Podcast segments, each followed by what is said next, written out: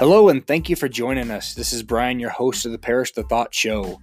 The opinions of said host and our guests have not been sanitized or scientifically tested, so please consume at your own risk. Ladies and gentlemen, and whoever else is listening, back in 1970, my next guest was drafted into the U.S. Army at the ripe old age of 19.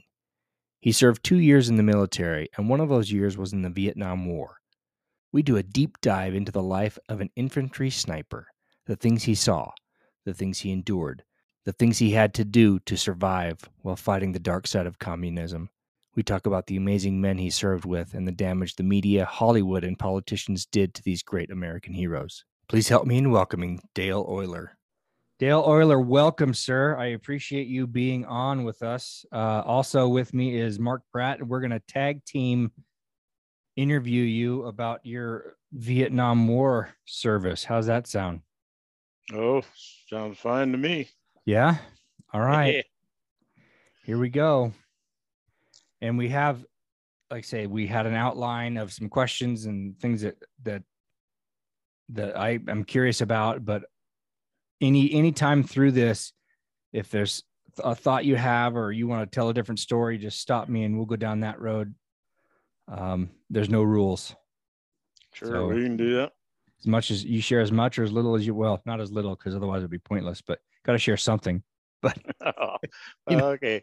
So, and one of the reasons I wanted to have you on, and Mark reminded me that you'd served in Vietnam because I had forgotten because it's been a day or two since I've seen you. Mm-hmm. Um, I have some other friends who have podcasts and uh, some pl- uh, patriotic podcasts where they interview um, military veterans and things like that. And I've I've only had I've had one guy that served in Iraq uh, on my show, and he's one of the podcasters that wants you on.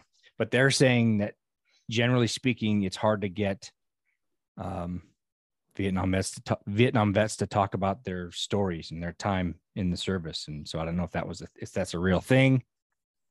But anyway, we got you here, so no pressure.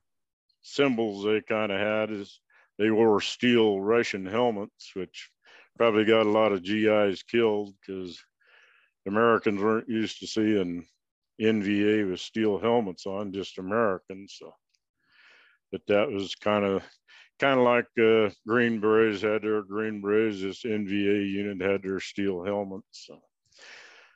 But uh, like I said, I was fortunate we didn't have to get clearance to call in artillery on targets or airstrikes on targets or shoot anybody we saw that wasn't us out there. But like to kind of compare it to like the area around home here is up in the mountains. They supposedly relocated all the Vietnamese civilians out of there, but that would be like taking all these farmers and ranchers around here and say hauling them off down to Redding and then just turning them loose and telling them not to go home. Well, naturally, the a lot of people went back home, but so there were civilians in the area. We took uh, what I consider great pains not to harm any of them, or they were just dirt poor subsistence farmers. You know what what they grew is what they ate. They, I remember giving uh, oh, in our C ration, which is our food, they had sundry packs which had like cigarettes and candy and little sewing kits to repair our uniforms. I give an old mama son a sewing kit, which probably amounts to 30 feet of thread and half a dozen needles and a dozen buttons.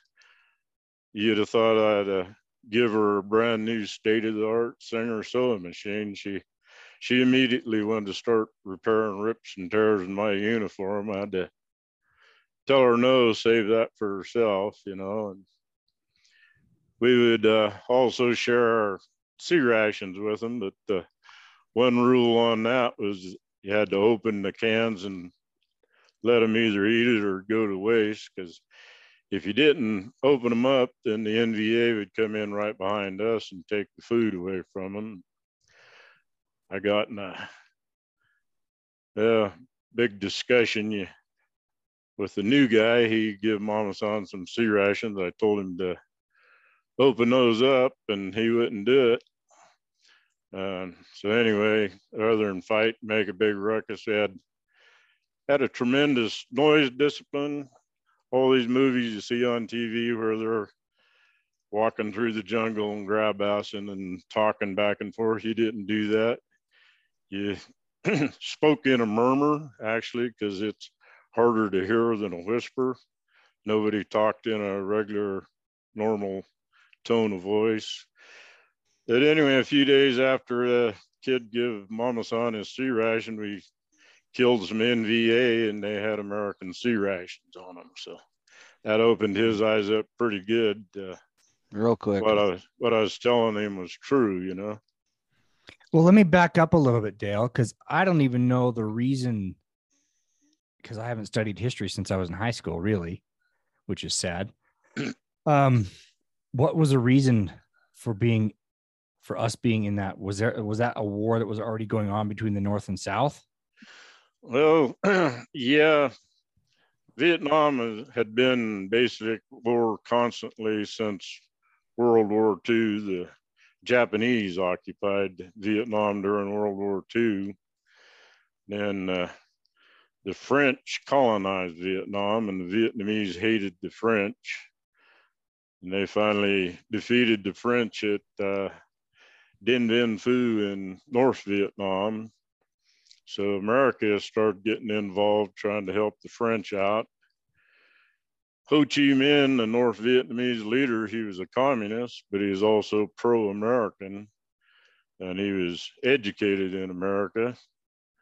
Uh, but uh, America was so afraid of communism spreading through that region that they considered it was stopping the, what they called the domino effect.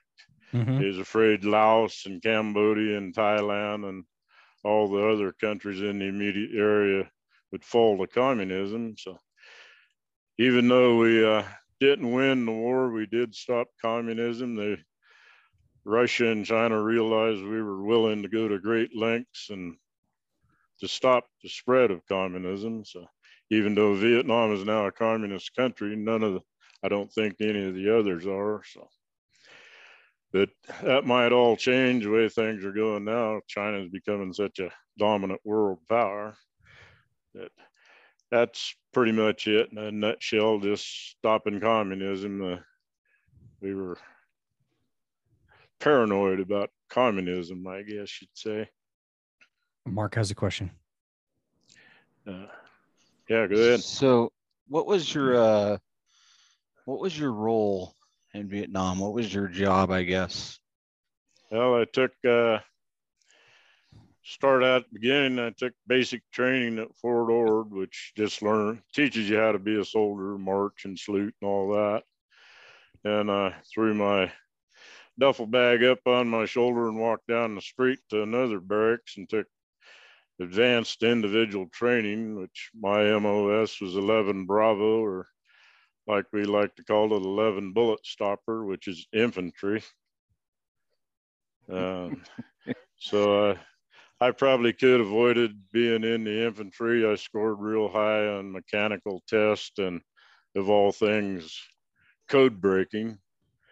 But they give you a series of questions like, when you wake up, are you disoriented or are you aware of your whereabouts?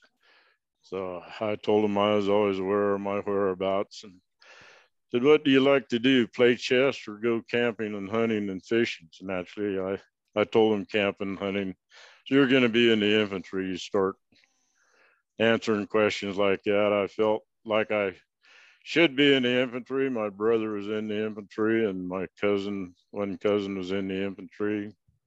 I had two other cousins there at the same time I were. One of them was in the Seabees, and another, and I believe was a clerk with the First Cav Division. Now, what is infantry for those that don't know much about what all that means? Infantry is the guy that's got the big heavy backpack. We call them rucksacks on his back. You carry everything you own. My standard uh, ammo load was an M16 with a 20 round magazine. Most guys carried 14 extra magazines. I guess you could call me paranoid. I carried 21 extra magazines. hey, and and better enough, be safe than and enough spare ammunition to reload all of them. I wasn't going to go thirsty. I carried seven quarts of water, where most guys probably carried about four. I took had uh, at least six hand grenades, two smoke grenades, sometimes a rocket launcher, which is called a law or anti light anti tank weapon. Uh, probably well, you had your own battle bandages and kind of little medical kit. So I had one of those. I carried a 45 I took off of uh, a NVA colonel we killed.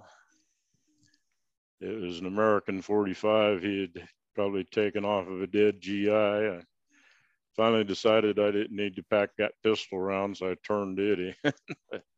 Well, I can imagine all the Yeah, weight, weight you're you- carrying. Uh, we always thought we were carrying 90 pounds. We probably lightened it up to somewhere around between 40 and 50 pounds, I'd say. Like I was talking about steel helmets earlier. Some guys wore helmets. Most of us preferred not to. They all they'd do is fall down over your eyes or bust your nose when you got shot at or go rolling off through the brush anyways. They did have a rocket hit in the 101st Airborne Division chow line one time and killed a bunch of those guys. So they issued us all helmets because lots of head injuries, I guess.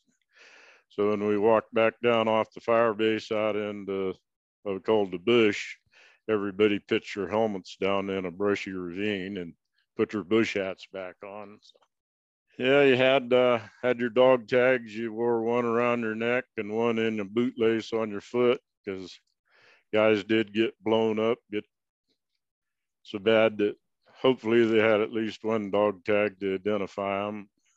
Yeah, then uh, well, I went in into after I was in the I was in Delta Company, third of the 21st Infantry, uh, 196 Light Infantry Brigade. Uh, slots come open to go to sniper school, so I got into sniper school. One of the re- basically only requirement to get into sniper school was you had to have at least three months in country in a infantry company.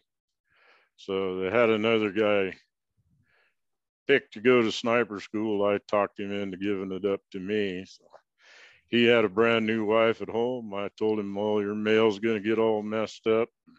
She's going to think something happened to you. Or, so I convinced him, me and him went to the lieutenant and I took his spot anyway. So, so I spent, uh, took 30 days of sniper school at Chu Lai, which was our division rear area, and then spent the last seven months of my one year tour of duty as a sniper. So that's go ahead. So Mark. you- did you do two years or one year? One year in Vietnam, two Okay. years in the Army total, yeah. So our, yeah, our sniper rifle, it was, oh, I, I don't know what the M16 weighed, not very much, five or six pounds. Uh, M14 with a scope on it probably weighed about 11 pounds. I carried 100 rounds, five 20 round magazines, uh, match grade ammunition, and another 100 rounds in my pack, which weighed more than uh, 22 magazines and the rest of the ammo combined for 223, which, uh, yeah, M16 shot. So still had a pretty heavy load. So how did that work with that job? Did you did you have specific assignments that were called down from higher up, or were you just sort of like with your your company marching Oh. whatever you? How, how did that? What does that look like? You like a day in the life of a sniper. I mean, it's Well, aside from all the movie uh, crap. we had, uh, I don't know, probably, probably about eight snipers in the battalion. There's, uh, let's see, Alpha Bravo Delta Charlie, four, four full infantry companies plus uh, Echo had a recon platoon. If they felt like they needed a sniper, they'd call up the fire base and request a sniper come out. All, usually the snipers are out all the time with one company or another. It, it may have happened in Vietnam. I doubt it. Snipers didn't work, at least Army snipers did not work by themselves. Sometimes we'd go out two snipers at a time, but we always took a fire team from the infantry companies. That would be anywhere from four to six guys. One of those would be carrying a radio so we could call communications is everything, you know. In case we got in trouble, we could call the company for help or we called in artillery and stuff several times, which gives you a feeling of power when you're 19 years old and you can expend hundreds of thousands of dollars of artillery rounds just by making basically a phone call.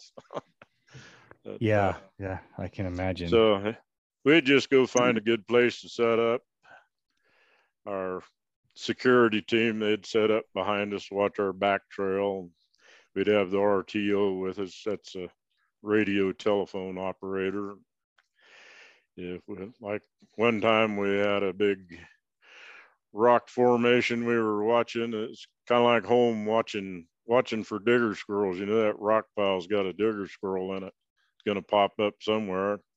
This rock pile had a tunnel cut into the bottom of it. It was oh, the rock formation was probably 150 yards long by 50 feet high or so we kept we observed that for probably two hours. I had another sniper my best friend dale morrill.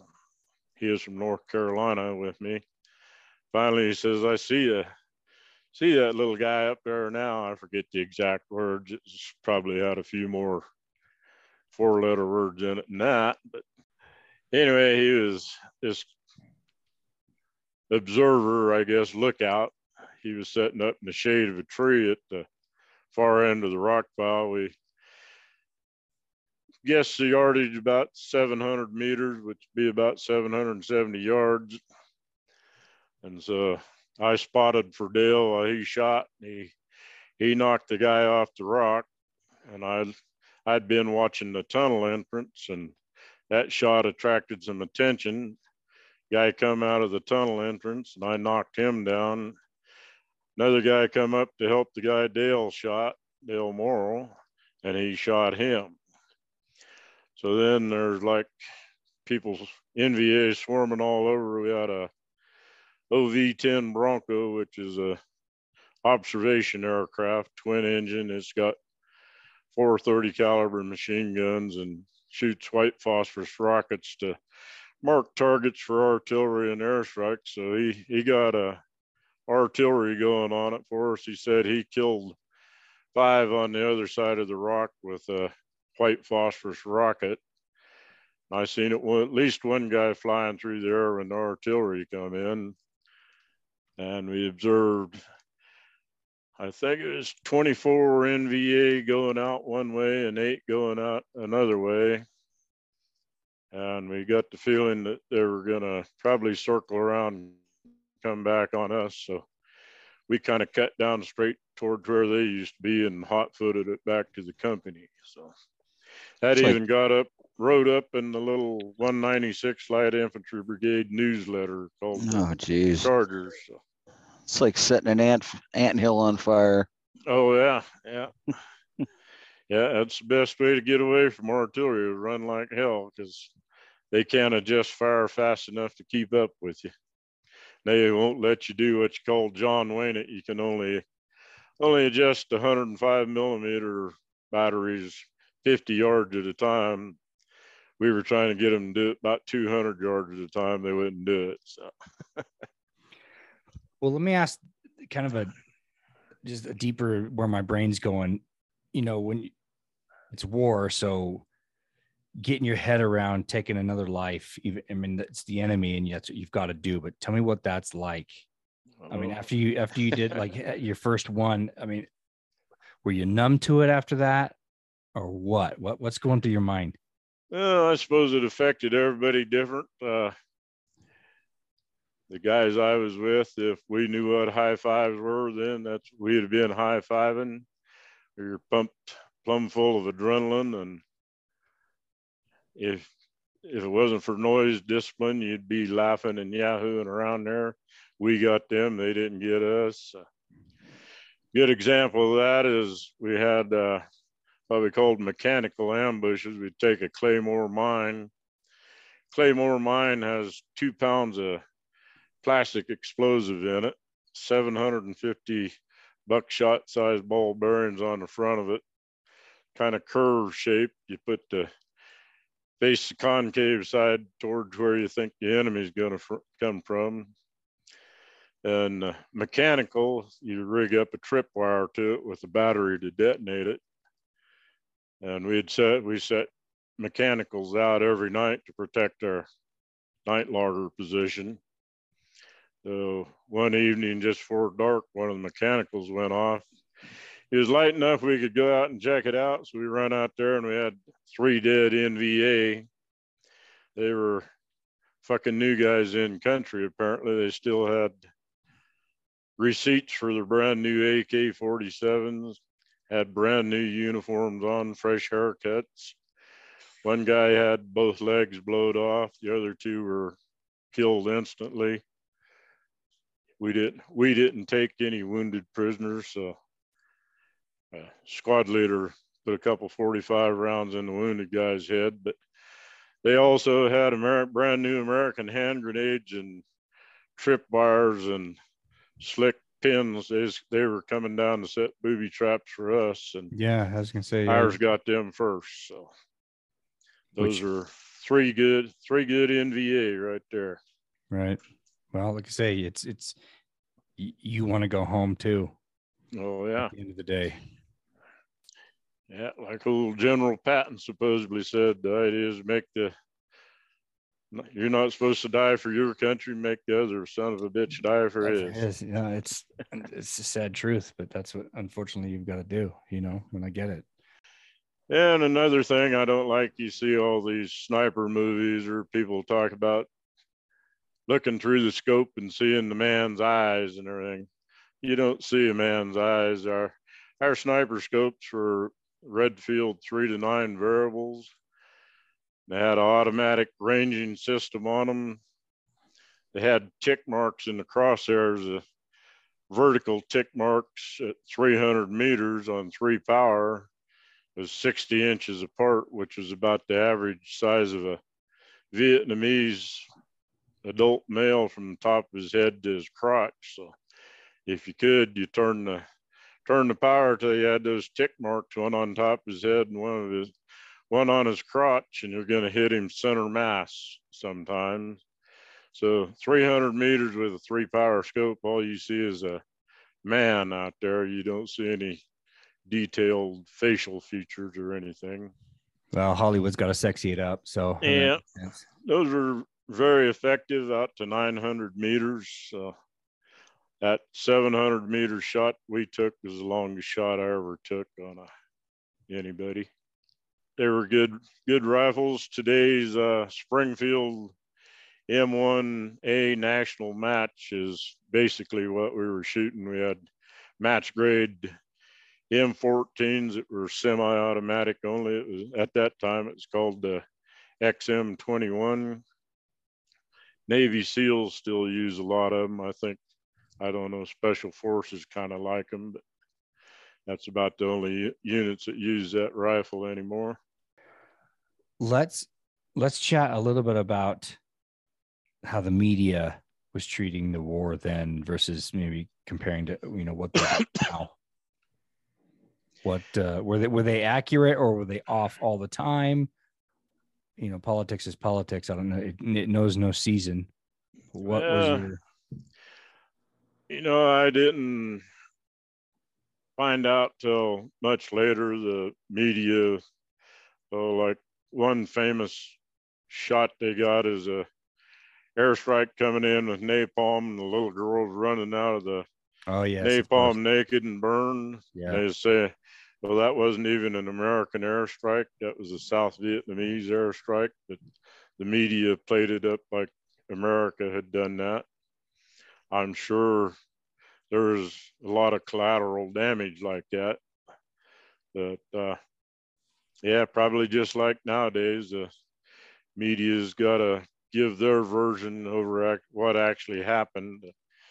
We did have, uh, I guess you could call him a reporter. He was a writer for Playboy magazine come out with us when I was still in the regular infantry company. And we'd sometimes we'd put our night laager up at the hooch is in the area where our Vietnamese family lived. Uh, I say family, they were always old mamasons or little kids and called this uh, blind kids hooch or little probably 10 year old boy that was blind there he was always coming up, you know, feeling you out and wanting food is what he was wanting. Had this one asshole give him uh, some C4, that's plastic explosive, and he died from eating that. One of Yeah. your fellow soldiers gave him that. Yeah, a guy from, we had two platoons. We were in our company. We didn't number our platoons. We had killer platoon and Kelso platoon. This guy was in killer platoon. My squad leader, when we got back up on the fire base out of the field, proceeded to beat the shit out of that guy.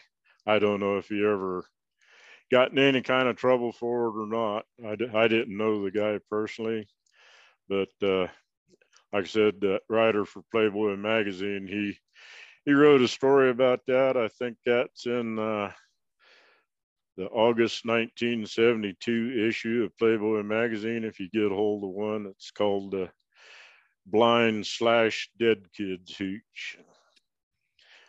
I didn't know the that little boy. I didn't know he. I didn't realize he died. I read that article and I thought, no, that ain't right. Then I got hold of my squad leader. Took me about 35 years after we got out of Vietnam, to track him down. He said, no, that that article is true. That little boy died. So that's that's about the only kind of atrocity, I guess you'd say, that I know of that was committed by any of my battalion. Yeah, I guess that was my next question. Was it was did, you do do soldiers lose their humanity? And or, or- or does does it does it or does does serving in situations like this just reveal who someone really is, or do they lose their humanity? I really don't think they do. We are, you know, we took care of wounds and injuries and stuff in the civilians we come across. If they needed help, our medics helped them out. Uh, like I said, we give them food, give them so those sewing kits. You wanted to get get a good friend, just give old mama son a sewing kit. So I always made sure I had a couple of those in my pack. That was really impressed me how much she appreciated something as simple as some needles and threads and buttons. Well, it goes to kind of show you how people live under communism, Yeah. I guess. Yeah. Well, they and also they didn't care who was in charge, you know. All they wanted to do is be out there in their little it was a bamboo and thatch hut. Most of them didn't even have walls on them. And they just wanted to be left alone so they could raise their crops and And live and survive. Survive. Yeah, that's basically what they were doing in the area I was at. We were nearest big city from us was Da Nang, which was about 40 miles away, something like that. But uh, yeah, out in the mountains there, they were all on their own. They didn't have no help from anybody. The the residents that lived there, you mean? Yeah, the civilians. Yeah. Did you did you run into were you always in little villages or or were you out in the middle of nowhere? we were basically in the middle of nowhere, uh, really high, rugged mountains with, I wouldn't say triple canopy jungle, probably double canopy, you know, lots of, it was definitely densely forested, lots of brush. There were areas where we were in elephant grass or sawgrass, that stuff is eight or 10 feet high and each blade cuts you puts little wounds on you.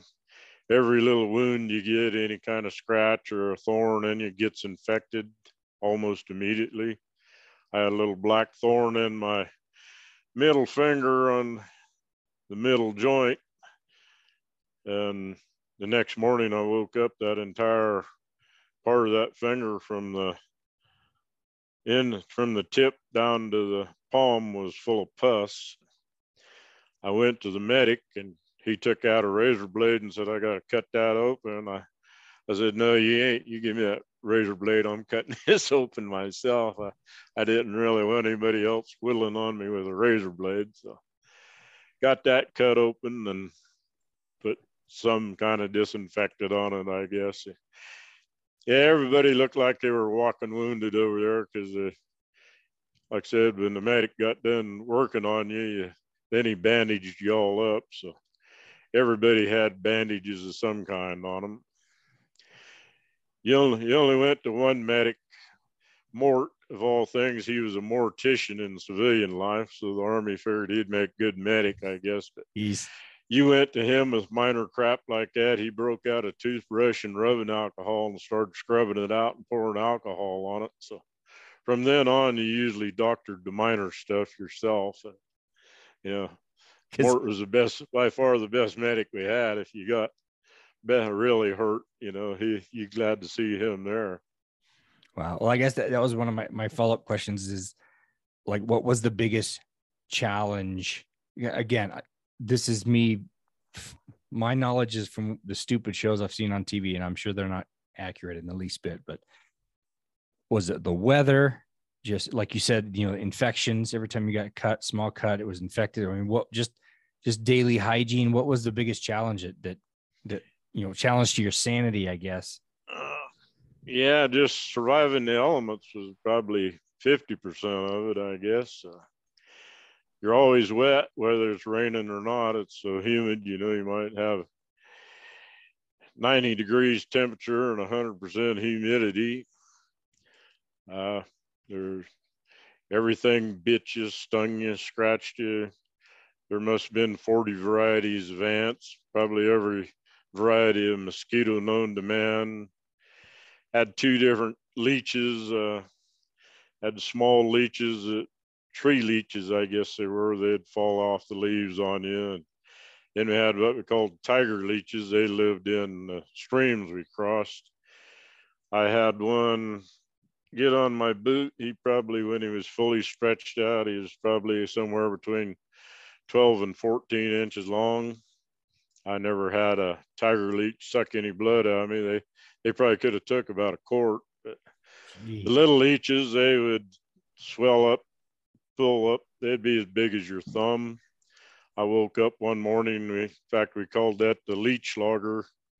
It was just absolutely alive with leeches. Everybody had leeches on them. I had one at the base of each thumb. Looked like I had four thumbs, and but two of them were black red looking dead. And leeches you see on TV where oh you got to burn them off and scrape them. You just plucked them off like picking a plum or something. They they weren't stuck down hard, but you bled like a stuck hog because they put that anticoagulant in you to make the blood flow easier. So Wow. you did did bleed a lot when you had leeches on. We captured one NVA. He had like half a dozen leeches on his neck. Oh God, no. We were gonna take him off, and he was no. He's like he just like Mark uh, saying, "Oh God, no" in Vietnamese probably. So he wouldn't let us touch him. One guy walked up with a bottle of had insect repellent and a little old tube about like a anti congestant mist tube, uh, trying to think of like Dristan. You Oh, yeah, just yeah. just squirted those leeches with that bug repellent, and they just basically melted and fell off. That I think that guy would have joined our side right then. See how easy it was to get those leeches off of him. Yeah. But with that many leeches on it, it looked like somebody cut his throat when they come off of there. Oh man. Yeah, he thought that bug repellent was the greatest thing he ever saw. Dale, could you um I know you have a pretty impressive shadow box on your wall. Can you just look at that and tell us what is in there and tell us how you earn them? Uh, well, didn't really earn too much. Uh, if you look in the upper left-hand corner, you'll see that patch. It looks kind of like a wishbone with flames on each end. And right above it's my sniper patch. and uh, the, the patch itself represents uh, back when they used to hundreds of years ago when they first started making rifles, they had matchlock rifles and they had a burning smoldering cord in it that would ignite the powder pan and then ignite the charge in the barrel of the muzzleloader. Those are called matchlocks. So as a to symbolize always being ready, you burn your match at both ends. So that's what that represents is a match burning at both ends. Okay. I, for, I know the colors have some significance. I've used to know what it was, but I don't remember. Then you move over to the center, the light blue badge with the oak wreath on it and the muzzleloader rifle in the middle. That's a combat infantry badge. You got to be in the infantry and actually be shot at to get one of those. Oh, that's not earned very well, is it? And the interesting thing about that, your ribbons on your uniform, the most important ribbons are on top, say like the Congressional Medal of Honor, mm-hmm. and then on down to Distinguished Service Cross, Silver Star, Bronze Star. Descending order goes down. The combat infantry badge is worn above all of them, even the Medal of Honor. Mm. Even wow. even though I'd much rather have Medal of Honor. and that uh, patch with the Grim Reaper on it right below the CIB. That was our unofficial company patch, Black Death, because we were a Delta company. After I become a sniper, I transferred into Echo Company. They were called the Assassins. I I prefer to be associated with Delta Company. That's where I made my closest friends and stuff. Then the next patch over is the Fourth Infantry Division that's a division I was assigned to when I come home back at Fort Carson, Colorado. So the the patch, the 196 Light Infantry Brigade patch is what would be my combat patch. Also, being there, there was three brigades in my division. There's the 11th Brigade of the Lai fame. There's 198th Light Infantry Brigade and the 196, they made up the Americal division. The Americal division, pretty interesting division. It's a uh, like a royal blue shield with four stars, which is a Southern Cross, their version of the in the southern hemisphere of our Big Dipper. Uh, the Americal Division was formed up during World War II on New Caledonia. That's how it's got its name. Uh, General Patch was the division commander, and he put out a contest to name the division since it was brand new. He wanted to call it the Bush Division, and a private, I believe it was, come up with Americal, which stands for Americans in New Caledonia. It was the first infantry division to see combat in World War II. It was the largest infantry division in World War II. It was on Guadalcanal when the Marines were on Guadalcanal.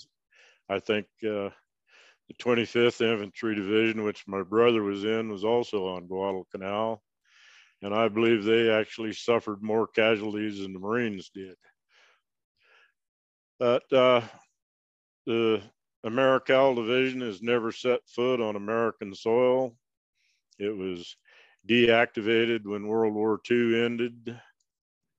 Uh, it was formed up again in Panama, deactivated again, and then reactivated in Vietnam, and then stood stood down again after Vietnam. The 196 Light Infantry Brigade is the only active duty brigade out of the three that made up the division in Vietnam. The, my old infantry battalion third of the 21st is based at Fort Wainwright, Alaska, up at uh, Fairbanks. The 196 is based in uh, Hawaii now. So anyway, going on down, there's a oh, I think a patch says Vietnam vet there. Aline bought that for me. And there's two rows of ribbons. Those ribbons are what you wear on your uniform representing the medals you got right below them. Just below the 4th Infantry Division patch is a another sniper pin that I had made up as a Christmas present to myself, a jeweler down in Redding. And right below that is a expert marksmanship badge. You got uh, three different levels of qualification with your rifle and basic training, experts, uh, best you can do. To pat myself on the back a little bit, I was the only one to qualify expert my basic training company. I think somebody might have shot my night fire targets because you couldn't see nothing, and I, I knocked all them down. It was total pitch black darkness shooting at black targets. so I think I might have had a little help getting that expert badge. Hey, take credit where you can get it, right? Darn right. Yeah, exactly. exactly. Uh, okay, the first medal on the left is a Bronze Star.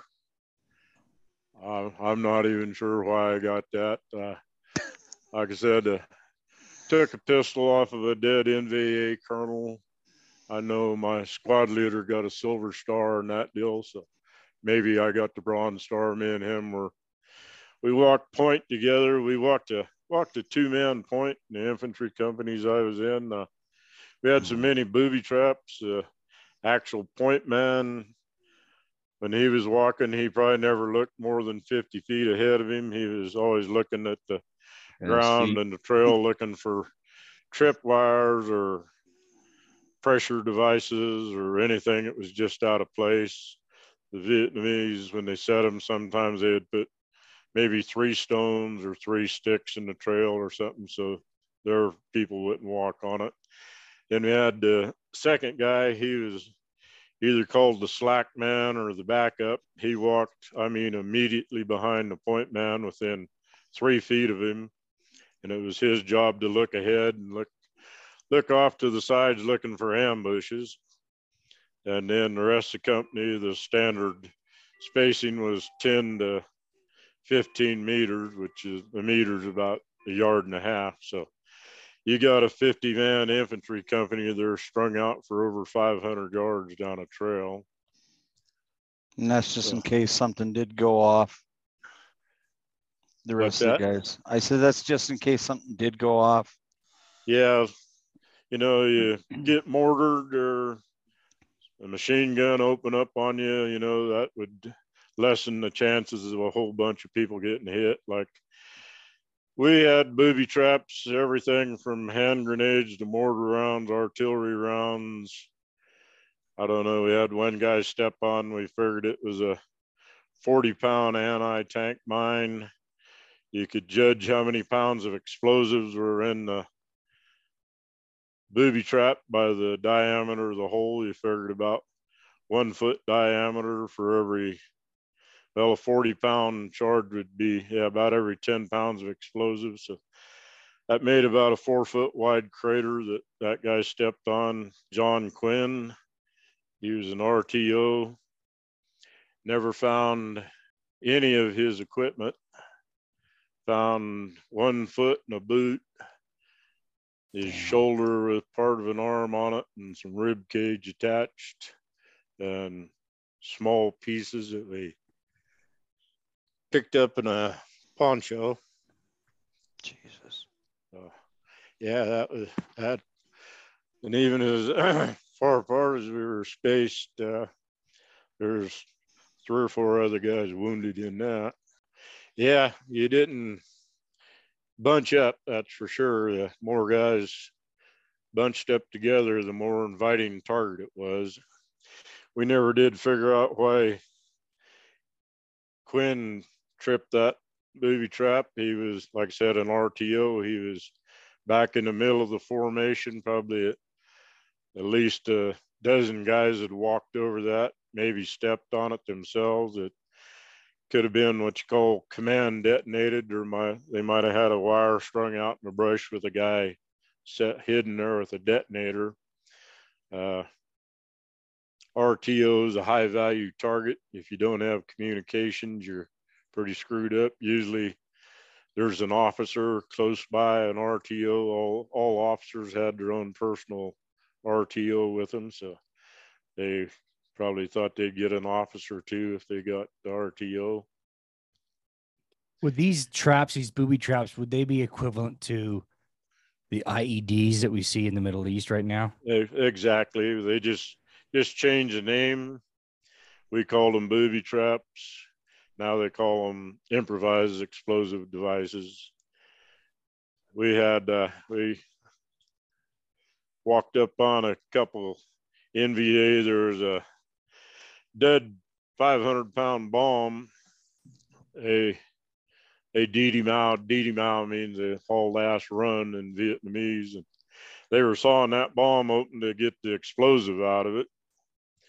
So we put a bunch of C4 on it to detonate it, put a 30 minute fuse. You're not supposed to be closer than a thousand meters to a 500 pound bomb. So we put our half hour fuse on it with our charge and hauled ass back out of the way and waited and waited and it didn't go off.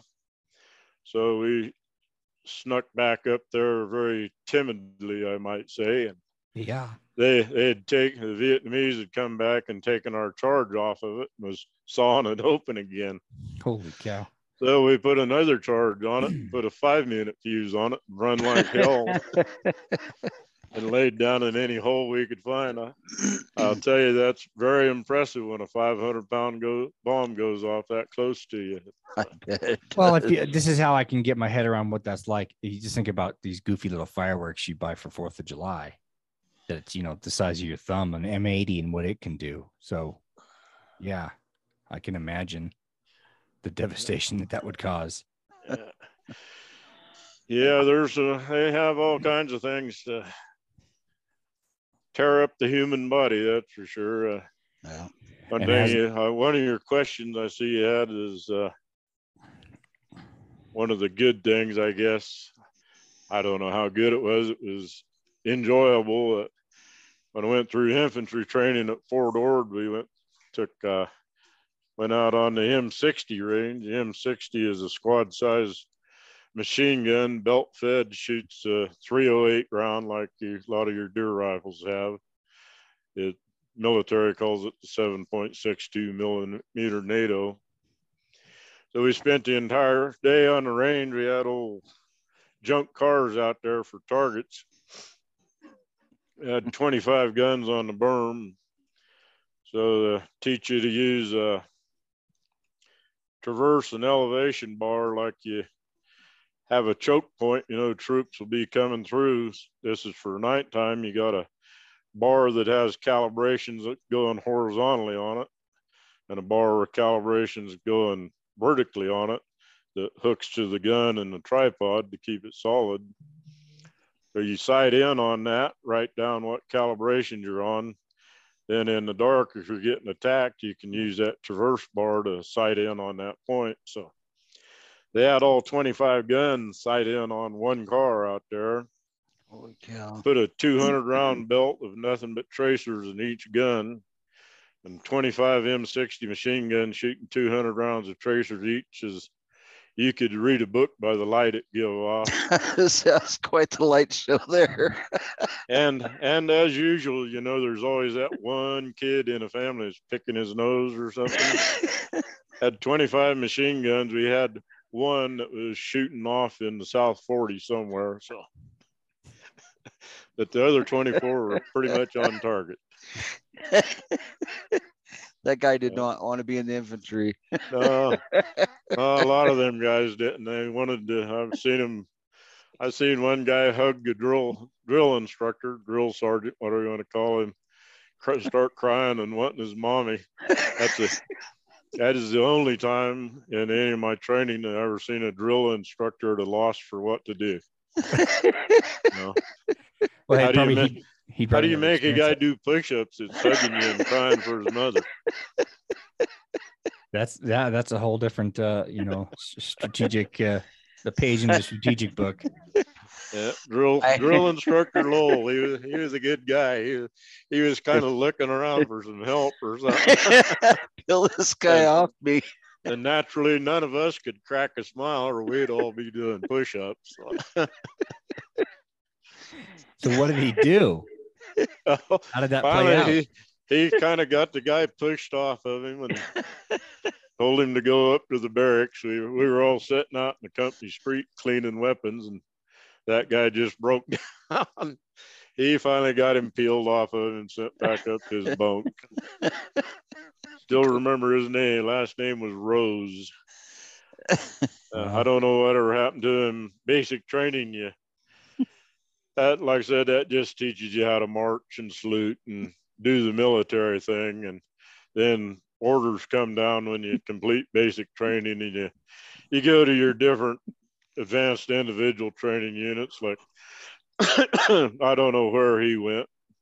Some guys went into artillery, and some guys were truck drivers, and some went into mortars, and a lot of us went mm-hmm. into infantry. Had another guy break down when he got his infantry assignment. He started crying and wanting to go home. And, and even when we went, eh, if you went infantry, it was 100% guaranteed you were going to Vietnam. But Mhm. this guy just knew he was going to be the one exception. Well, he got his orders for Vietnam and he fell apart again. I wouldn't surprise me if he got killed over there. He was pretty flaky.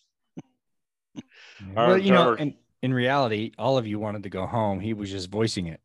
yeah, he was he was wanting it a lot more than all the other guys. The other guys pretty much accepted it. We had one guy that absolutely wanted to go. He was only 17. His mother had to sign a release for him, Michael Ball. So he couldn't go to Vietnam because he's only 17. He's the only guy. He went to Germany. I was in Vietnam oh, probably three months. And my company come in on, we'd stay out in the field for two weeks at a time, patrolling and looking for the NVA. And then you got to go back up on the fire base and stay in a relatively dry bunker and eat hot food and get all your little wounds and bumps and boils and things taken care of at the battalion aid station. Our mess hall had a series of steps down to it. It was built right on top of a mountain. I was going down the steps to get something to eat, and who do I see standing there? Michael Ball. He finally turned 18 and got to go to Vietnam. A month, a month later, he blew himself up, and a friend of mine setting out a claymore. Gee. So Wow. I don't know. I wasn't there when it happened. I was. Uh, it was probably. I guess I was in as a sniper then, so I was out probably with a different company. But I never that pretty good kid. I just knew him by his nickname. We called him Blue, but they said he was showing Ball how to set that claymore up, and it went off for whatever reason. I don't know. I I, I assume Ball being the new guy probably screwed up somehow. Yeah, that that kept you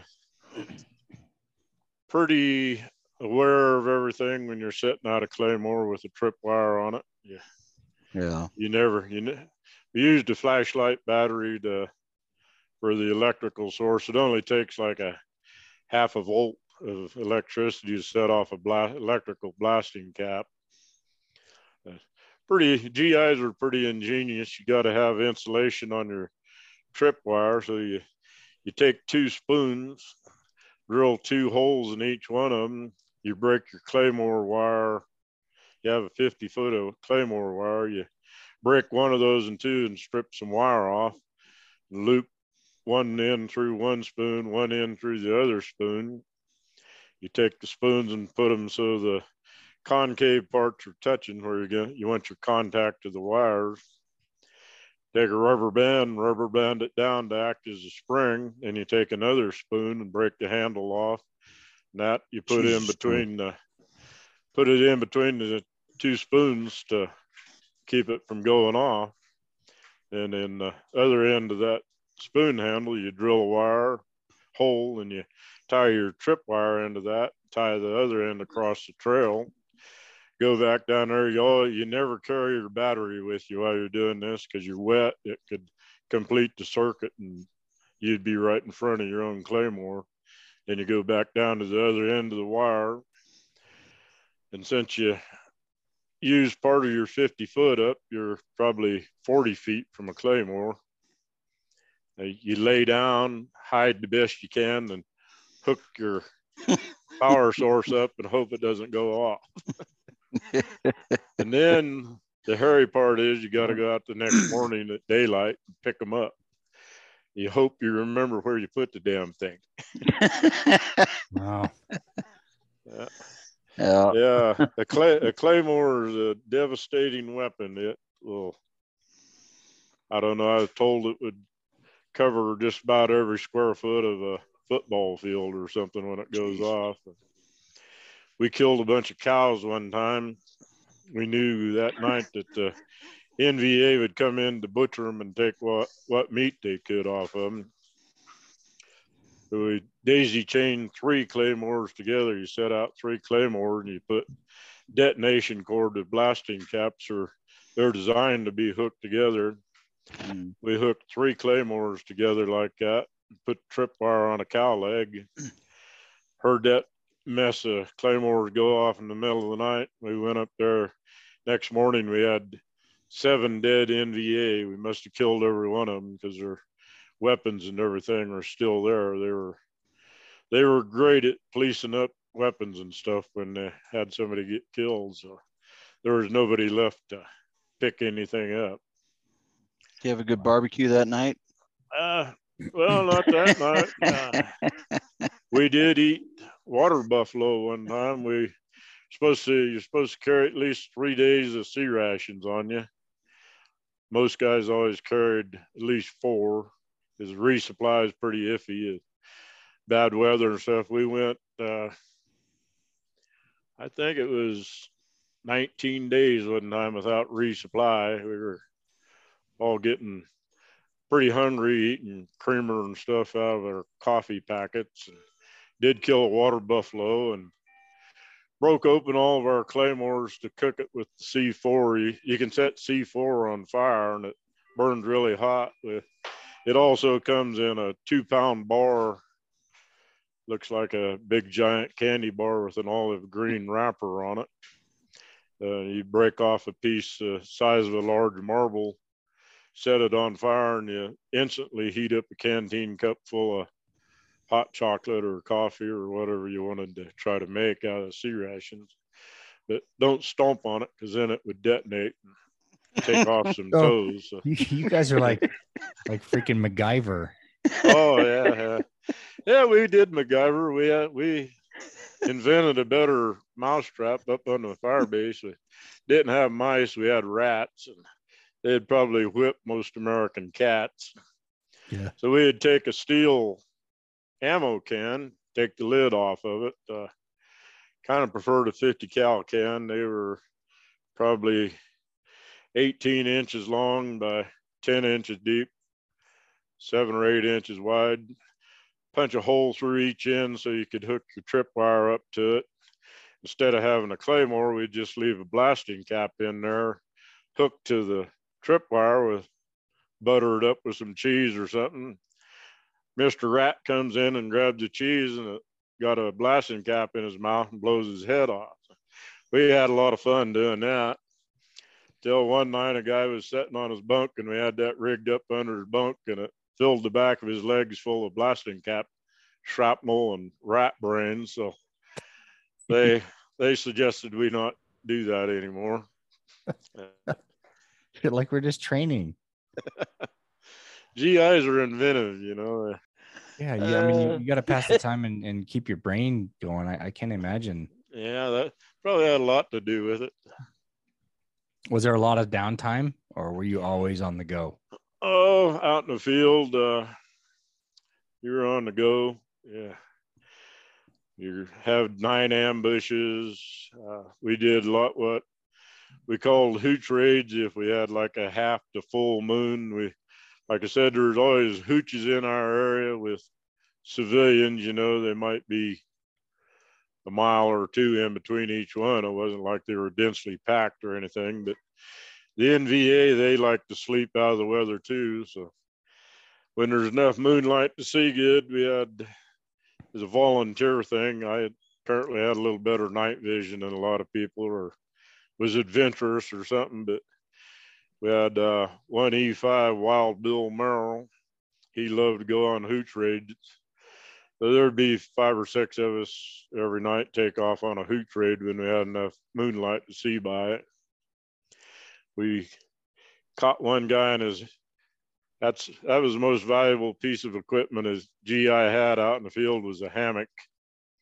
The army was supposed to issue jungle hammocks. I never seen a U.S. made hammock. We we got all of our hammocks off dead NVA, which their hammocks were really light, and nice. And anyway, we caught this one guy asleep in his hammock, and three or four guys probably put about a six round burst each in him. And our lieutenant, Lieutenant Foley, is a really good guy and didn't have a hammock, so we got the hammock for him. Unfortunately, it was severely blood stained and full of bullet holes. So he took the little sewing kit I was talking about and sewed up all the bullet holes. And there's lots of old, what we called French mansions. Uh, probably at one time they were out there, all abandoned some of them had fantastic brick courtyards, you know, built on some three levels, a lot of fruit trees around on them and stuff. So Lieutenant Foley, he was tickled to death in his hammock. He didn't have to sleep on the ground in the mud anymore. But unfortunately, slung it right over the courtyard where it had about a six foot drop down to the next courtyard. There's a, I think it was a lemon tree growing there tied it that lemon tree that was on the lower level, another tree that was on the upper level. The middle of the night, we heard a rip and ah, oh, damn. His hammock tore in two and dumped him about six feet on a brick courtyard. So he, he wasn't very good at sewing. He probably should have had old Mama San fix that hammock up for him. See, these are all the things about that you don't hear about just trying to survive and and keep your sanity in in wartime. So, Dale, um, you mentioned that book Chicken Hawk earlier, and I know you gave that to me to read when I was a teenager. And uh, Brian, if your listeners can get hold of that book, I would highly recommend it to understand just a little bit more about what we're talking about tonight because it is a great book. It's about a, a Huey pilot in Vietnam. Um, so yeah, I would definitely highly recommend that book. Chicken Hawk. Chicken Hawk. Yeah, and I also wanted Dale get a picture of your shadow box because as you were explaining it, we you know we're not going to have video here. This is all this is all radio. Yeah. But uh, and then Colin, as, Colleen's as working on that. as you're as you're explaining it, then people can see that. But what um what do you from the time you went in to the time you got out? Well, I, I didn't think I changed any, but uh, I apparently did. Uh, first thing I noticed, uh, my parents come down to Redding to pick me up at the Greyhound bus station. I don't know if you've ever been in the Redding Greyhound bus station. It's about the size of my house, which ain't very big. it's true. And I was the only soldier in there in uniform, and they both walked right by me, went back in the little restaurant part looking around. I'm like, what? I'm the only one in uniform in here. They, they come back out. But They, didn't never- recognize you? apparently not. They would never admit they didn't, but I mean, they walked within four feet of me. So that, uh, yeah, you're pretty jumpy when you come home. I know mom and dad lived right across the street from the high school. First couple times I was there when the bells went off over at the school, uh, get down on the floor and crawl under the table. That got some kind of quizzical looks from mom and dad, but they never said anything. Oh, it's funny. Every, every, I think almost everybody that, well, maybe in a infantry unit, there's something they like to do and they come home. I'd go out and in my car when it was raining and just watch it rain. It couldn't get to me. I could stay dry, just sit in the car and watch it rain. Uh, my brother, when he come home, he liked to flush the toilet no such thing as a flush toilet in Vietnam. just the creature uh, comforts that we're so used to that you. Oh, everything, everyday things you take for granted. You have, have right. absolutely none of that in a infantry company. That's absolutely. Yeah, even yeah. up on the fire base, didn't have showers or anything. You fill a five gallon bucket full of warm rainwater or something with holes poked in it. Hope the water didn't run out before you got all the soap rinsed off of you. Yeah, that I think that would probably, like you said, the, the elements dealing with the elements would be the probably the, one of the biggest challenges because I, I I think about well, you just think about your body temperature. If that changes two or three degrees, how oh. screwed up you are. Oh yeah, yeah. Heat exhaustion and heat stroke was a big problem. Uh, never did bother me for some reason. I mean, other guys, you know, no different than me, no weaker, that's for sure. I mean, it would tear them up sometimes.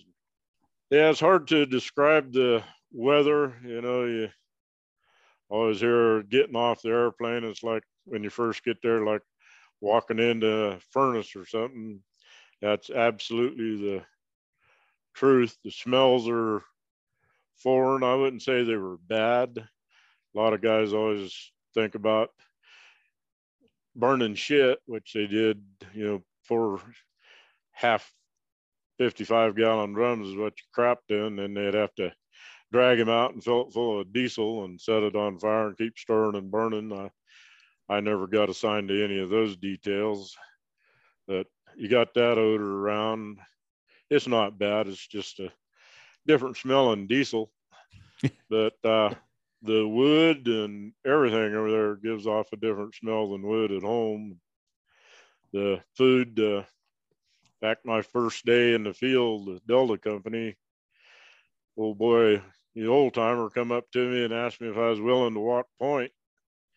And I, being as dumb as I was, I assumed that's what the new guy's job was going to be. Uh, I didn't think I had the authority to say no. So, yeah, he danced a little jig and he said, Well, I'll walk your slack for you to kind of teach you what's going on. We hadn't gone a couple hundred yards. We were on a pretty open hill with an old tank trail on it. Looked like a hill had been napalmed a lot and burned off the vegetation, kind of low scrub growing back. I started smelling something. So I stopped and asked that guy, I said, ask him what I was smelling. He said, I don't know. I can't smell it. He says, What does it smell like? I said, Well, almost like something rotten, you know. And he said, Well, you're probably smelling Vietnamese. They put this fish sauce on the rice. It's kind of rotten fish. We didn't go down the hill over the crest of the hill another 100 meters, and there were about eight NVA down at the bomb crater filling canteens up with water. And he tried to lie day them up to us. He wasn't sure they, they were Vietnamese or South Vietnamese or NVA, you know, full uniform packs and weapons and everything. So they started kind of milling around. I said, hell with it. I put about a 10 round burst down in there amongst them. Never hit anyone. I give one a good shower and I made at least two of them barefooted, run right out of their Ho Chi Minh sandals, which were made out of old car tires and inner tubes. So they had sore feet after I got done with them, but never found any blood trails or anything. But yeah, that was that was my first day in the field. Uh, uh, for some reason, I I guess I was too new to be afraid. I was just pretty excited. Uh, but yeah, that's uh, some of the smells you smell. Your, I think your senses, you're you're strung wired tight, like they say, like a banjo string or something. You're looking for ambushes and booby traps. And I guess that's one of the things that's a source of PTSD. There's some sort of gland in your brain that isn't supposed to be working that hard. And average grunt spent over 300 days in the field. So you're out there 300 days out of one year, at least more than that. I forget the exact number. Just wired, strung tight, you know, waiting for something to happen. It's a wonder we didn't all have ulcers. But uh, yeah, the the weather, you could it rain like I don't know. I've never ever seen it rain that hard in the states. You you could hear it coming through the jungle canopy probably for 500 yards before it got to you. Big raindrops hitting the canopy leaves. So you you had time to try to get ready for it. That they issued us rain jacket, but they were little short waisted things, and you put them on, even if what was keeping you dry, you'd start sweating inside of them. So you was just extra weight. Most guys threw those away because they didn't do any good. At night, you had you usually had somebody your hooch mate button two ponchos together and string them up with uh, boot laces. And two men could sleep under that relatively dry is when you got in country is issued an air mattress. We call them our rubber ladies. It raining so hard one night, my air mattress actually floated about halfway out of our little hooch, and the, the pretty good stream of water running through there. Being a dumbass new guy I was, they told you when you go out on patrol, make sure you pull the plug on your air mattress. Don't leave any air in it because it'll heat up and break all the seams out. So, so I figured, well, I could let half the air out, right? Because, I mean, you got to blow them things up by lung power alone. I come back, it looked like a great big green sausage laying there. So I had a air air pad with no air in it. After that, uh, I got a hammock off of a guy. Uh, yeah, when you're walking point and you bust an ambush or something, and you, if you kill somebody, the point man gets to go through his belongings and take what you want. So uh, that's how I got my first GI bush hat. The guy had a, excuse me, brand new bush hat on and a brand new hammock. And is a tradition in my platoon, might have been the whole company. One of the old guys took that guy's AK 47 and jacked the round out of the chamber and give it to me. And he said, This is a bullet that had your name on it. Long as you keep this with you, you, you won't get hurt. So that's what that you can't hardly see it in that uh, shadow box thing I got. That's that AK 47 round on a bootlace that I wore that the whole time I was in Vietnam and the guy must have been right. I I never got wounded or anything. My son Walter, when he went to Afghanistan, I gave him that, so he wore that the whole time he was in Afghanistan. And story about that, uh, you couldn't bring anything back from Afghanistan. They they confiscated that round from him, and he told the guy that confiscated the story and everything. Guy says, Well, you can't take it home. So he walked over in the formation, said a few minutes, guy walked over and slipped it in his hand. Let him bring it home. So that was pretty nice of him. Wow. Yeah, that's cool. I didn't realize that Walter had served in Afghanistan.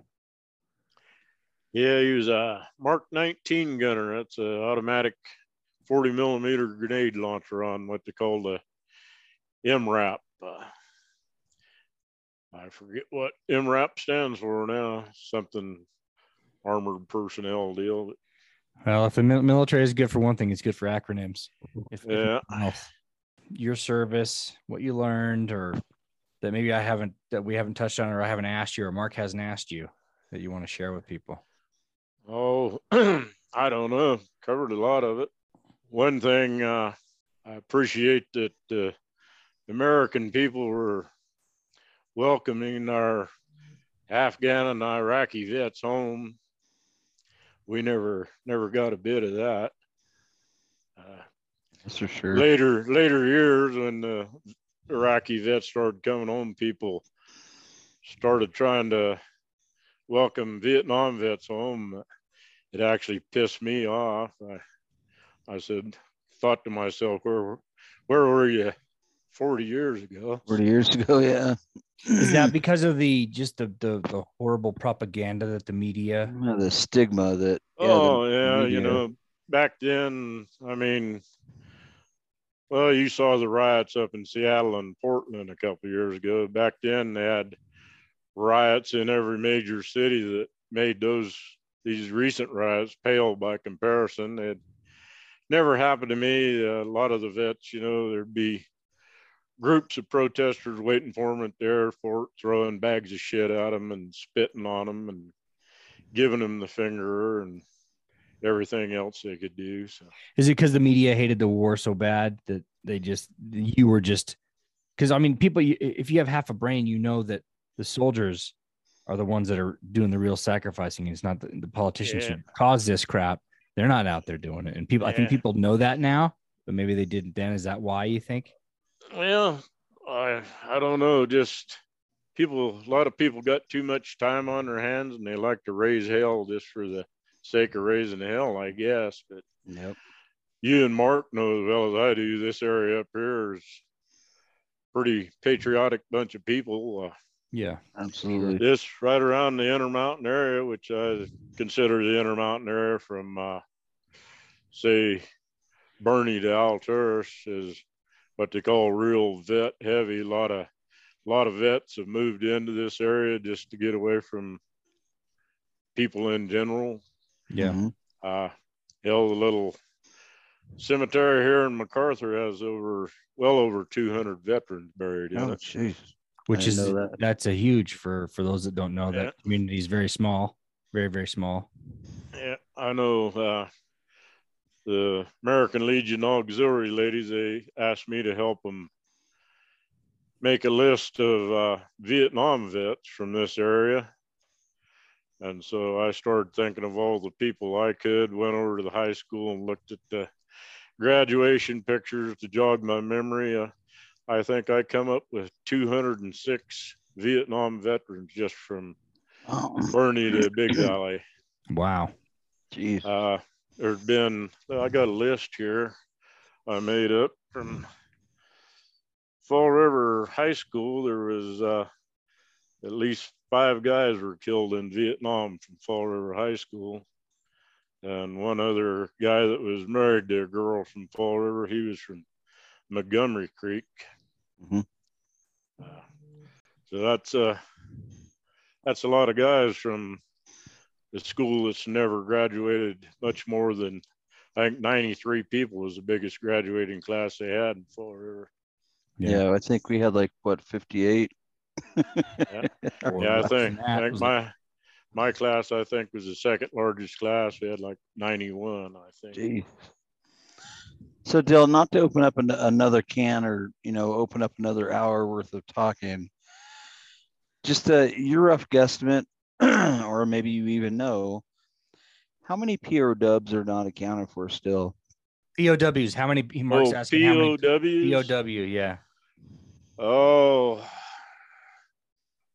I don't know. 20, at least 2,500 kind of sticks in my brain. Uh, has to be more than that. I believe there's like probably 1,500 troops that are unaccounted for. Hmm. Uh, kind of a little side note on that was pretty cool. My brother, he's kind of a computer geek, and he, I give one of my dog tags away, and the other one I spent 10 days in the hospital in Da Nang with malaria. Naturally, the rear area people are notorious thieves. So I finally kind of healed up from that, went to get my clothes out of these little open lockers they had in. Somebody had stole all my clothes and my dog tag that was in my boot was in one of them. Anyway, Dwight, he uh, he said, I didn't know you were in the Marine Corps. I said, well, I didn't either. Why do you say that?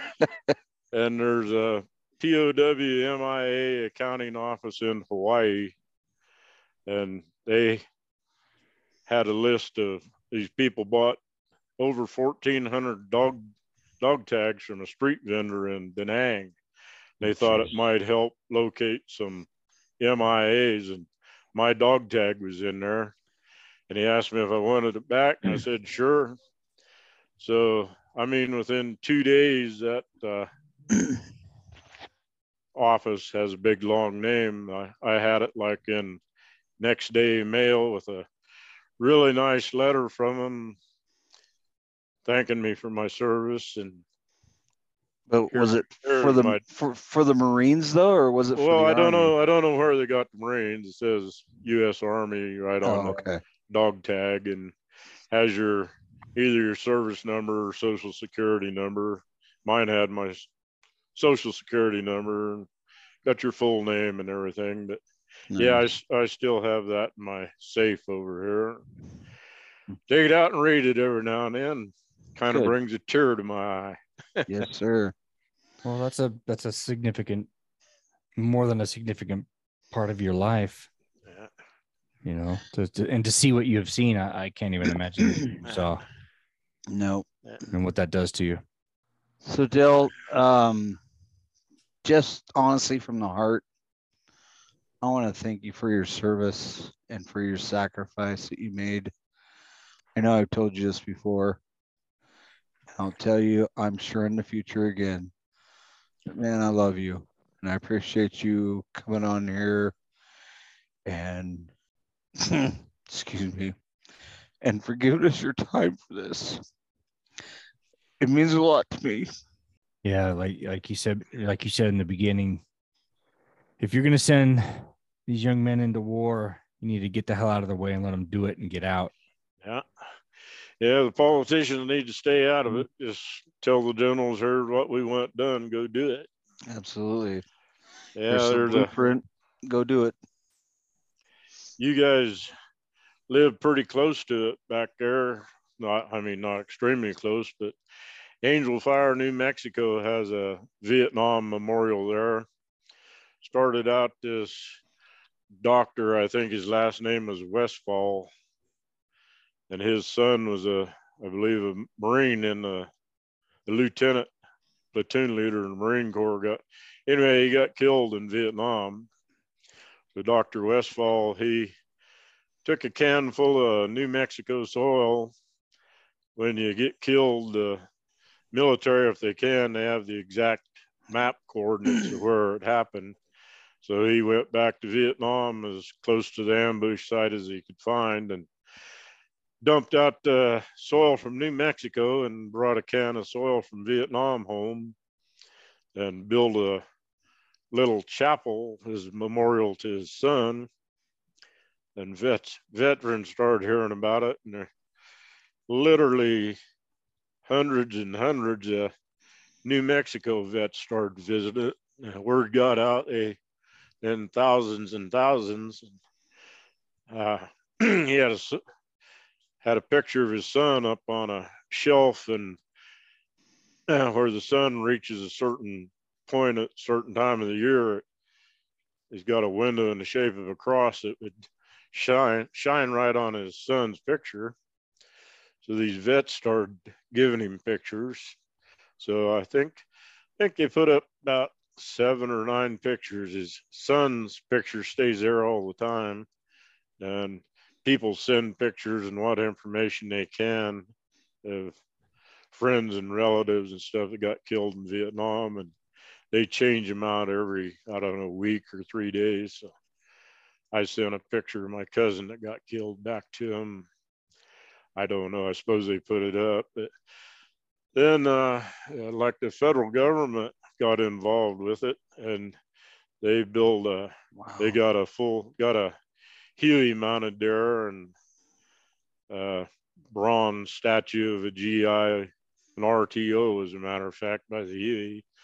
Got a like a museum, and they show footage from the actual GIs in Vietnam and stuff. And everybody that told me about that said, yeah, you be prepared to cry when you go see that.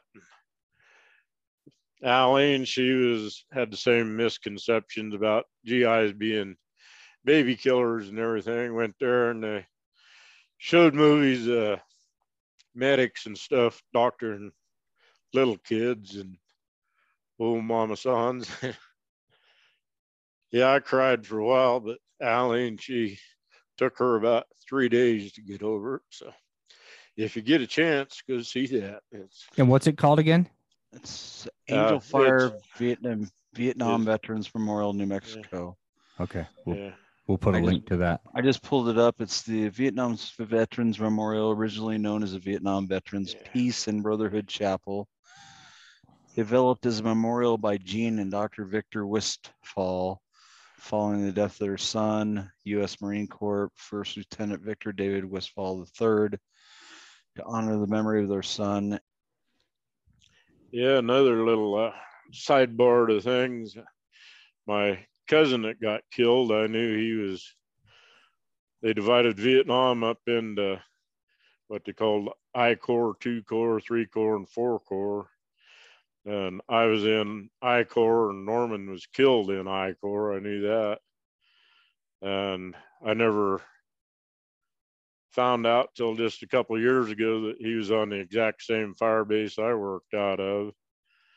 And I'm pretty sure I walked right through the ambush site where he was killed. There was a place there you could tell there was quite a firefight just from the piles of old brass and battle wreckage, I guess you'd call it. Uh, pieces of rucksack and uniform and boots and stuff that, you know, they're they put it all in a pile and destroy it because it's no good, but they don't want. Uh, I would almost guarantee that's where Norman got killed. Uh, that uh, Nui Luxon was the name of the little village there, name of the fire base. Well, we called it LZ Center. We had three fire bases. There was fire fire support base east, fire support base center, and then west and east was too high of a mountain. They had trouble resupplying it because of the weather and everything. So they abandoned it. That left LZ Center and LZ West. And then uh, we had part of our division on uh, LZ Mary Ann. You might have heard of it. That's the last American fire base to get pretty much overrun I had pulled bunker guard on that fire base at one time because they were all short-handed. Probably a month after I was there, it got overrun. Uh, they had a Vietnamese, South Vietnamese unit supposedly guarding part of the bunker line, and they let uh, NVA sappers in, and they were throwing satchel charges in all the command bunkers and everything. Uh, there's uh i don't know 76 gis wounded and 20 or 30 killed i guess. That was kind of funny uh bob powell come by the house one time he had a emt with him. And uh, bob introduced me he the emt was a vietnam vet. I said something about LZ Mary Ann. He said, You knew where Mary Ann was? And I said, Yeah, I'd pulled bunker guard at one time. He said, Well, I was a medic on the first helicopter that landed there after they got overrun. So quite a coincidence. we have no idea and and it's easy to live here in america and have so many freedoms and to live such easy lives we have no clue how fragile that really is and you've I mean, you've seen the ugly side of communism and and what it does to countries what it does to people and we don't have a clue here and we need to hear these stories otherwise that's why you got so many people that hate America because they just don't understand. I don't think they mm-hmm. are truly doing it to be assholes. I just don't think they get it. Yeah. was, I think Vietnam, especially, really gotten a bad rap with all these crazy movies like Platoon, and Yeah. I think uh, all the ones I saw, Hamburger Hill, Yeah. the 100, 101st Airborne would probably be most realistic. I would say it's probably way overdone on the, but those guys did try attack that hill 10 times. Uh, we had a hill kind of like that. We only attacked it once and they decided we didn't need to go up there and see what was up there after all. So yeah, Bravo Company took a pretty good hit out of that. And then Delta Company, fortunately, I was a sniper. I was my old company, Delta Company, their helicopter landed on a booby trapped LZ. Uh, Oh, jeez. lieutenant got killed outright. I don't know if the medic, big guy, I think he lost both legs and an arm. I, I don't know if he lived or not. Something like 19 other guys were hit, wounded in various degrees. Then Bravo Company, I happened to be with them. Uh, resupply helicopter come in and little NVA dude put an RPG in the side of it, killed both door gunners and screwed up the pilots real bad. Yeah. Yeah, there was definitely something on that hill that they didn't want us seeing. And whoever was in command decided we didn't need to get chewed up bad enough to go up there just just to abandon it like they did Hamburger Hill probably. Wow. Somebody had some brains anyway. Oh, I just gonna say we did have I did have some excellent officers. Uh, the better of the bunch were two were ex special forces. One was our company commander, and one was a platoon leader. And then Captain Hanson, our company commander, when I first got in Delta Company, he was a ranger. I would have followed him anywhere he wanted to go. Uh, he took over the ranger company at Chu Lai about the same time I went to sniper school. I thought of, I asked him, I said, I could go to the ranger company with him. He said, well, I'd have to get ranger qualified. I said, well, I have to go home to go to the ranger school. He said, oh no, we qualify you right here in Vietnam. And I didn't think I wanted to be jumping out of airplanes in Vietnam, getting jump wings and stuff. So I did. I didn't go, but I probably wasn't tough enough to do it anyway. You gotta, gotta be a pretty tough guy to get through ranger training. So, Yeah. but we worked with rangers a few times. They were all good guys. None of them thought they were any better than anybody else. Uh, for most part, they were very modest for the all the training they had to go to and what they did in Vietnam. That's the kind of people you want around you that are humble. That's for sure. So, Dale, is there anybody that you want to give kind of a shout out by name that helped train you or that is still around? I mean, I know obviously Oh. your brother. yeah, I oh my one of my best friends still is to this day is Bert Weimer. He lives in Grass Valley. We've kept in touch all these years. We were in basic training together. Then he went to Fort Knox to armor school, I believe, at Fort Knox. And I managed to hook up with him a couple times in Vietnam. He, it doesn't matter what you train for, the Army will put you where they want when you get there. So they put him in an infantry company, which happened to be one of our sister battalions. Uh, as a sniper, we got to go back to Chu Lai three days every month to have gunsmith work on our weapons and re-zero them and everything. And we uh, the only way we got there, we would fly from our fire base down to Bert's fire base and then catch another helicopter or truck back to Chu Lai. And I just happened to get lucky twice. Bert's company was in from the field pulling bunker guard there. So I got to look him up, got a couple pictures of us. Uh, my squad leader, Roddy Hopkins, it took me about like I said, about 35 years to find him. He was from Dallas, Texas area. He died here a couple years ago of brain cancer. Right now, Bert, he's suffering from Parkinson's disease. Got a, another guy that I was in the same company in basic with him and then different platoon. And then we ended up in Vietnam in the same company, different platoons. I transferred out of Delta Company into Echo Company. I become a sniper. He got out of Delta Company into Echo Company as four deuce mortar, then a company clerk. Kept in touch with him all these years. He lives in uh, Crescent City, retired school teacher. So those are the three I've kept in touch with. I had the reason I don't know where any of the others are really is guys had asked me for my home address when I went home. They wanted to keep in touch, and about the first three guys that did that got killed or wounded real bad. So I got kind of a superstition about giving guys my home address. So yeah, just one of those things, you know. They don't have my address, and I neglected to get theirs for whatever reason.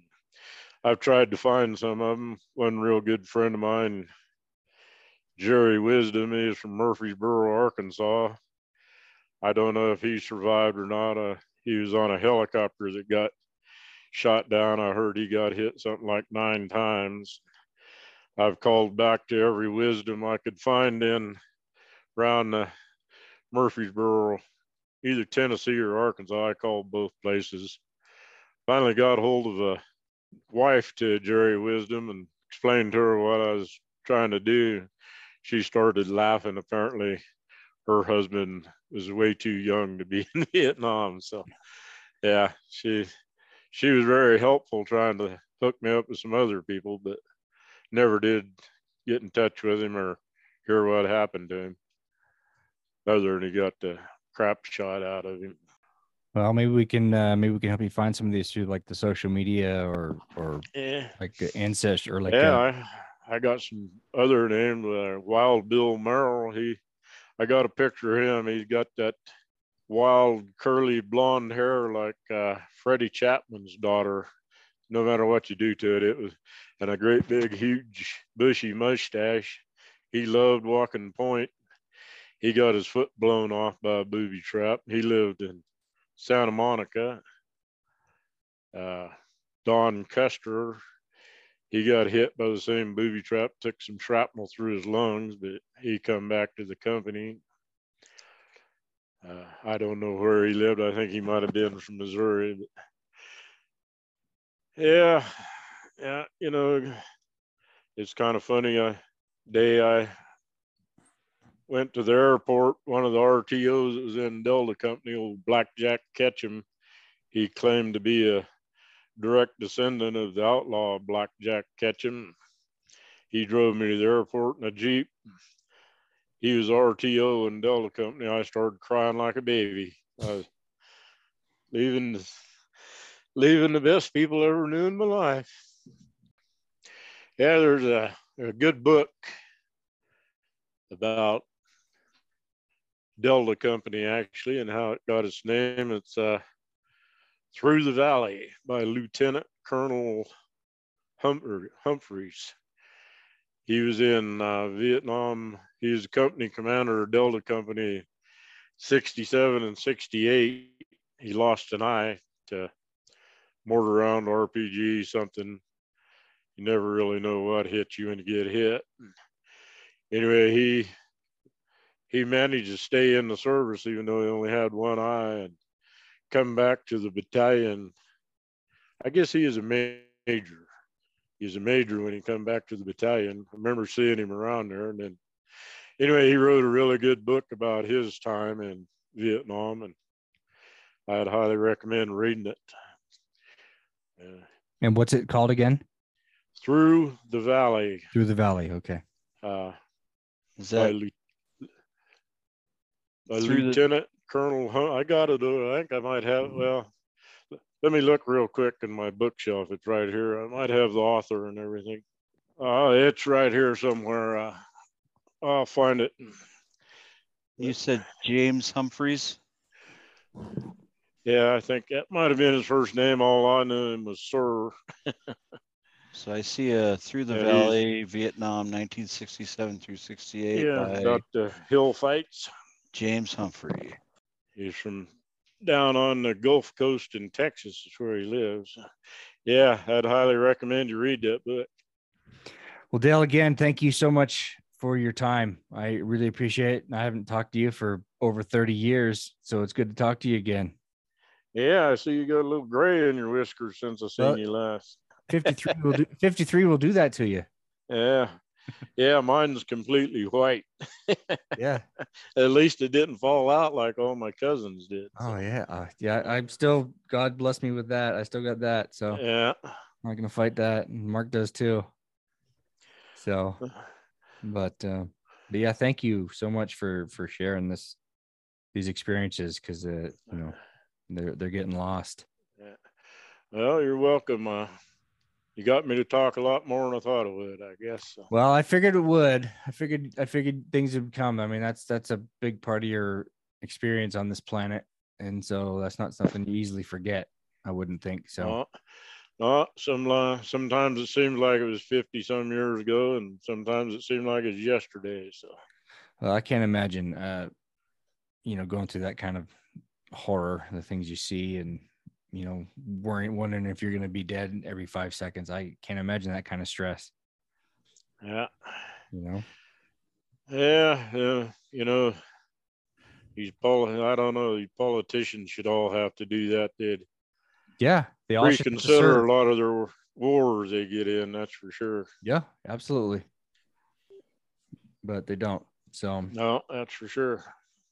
So, alrighty, sir. Well, we will. Uh, I'll, I'll let you guys know when it's all wrapped up and ready to go and live, and, and send you ways to listen to it if you want, and then you can you can to hear yourself talk about it again if you want. Okay, yeah. Sound like a plan. Alrighty, Dale. Thank you so much again.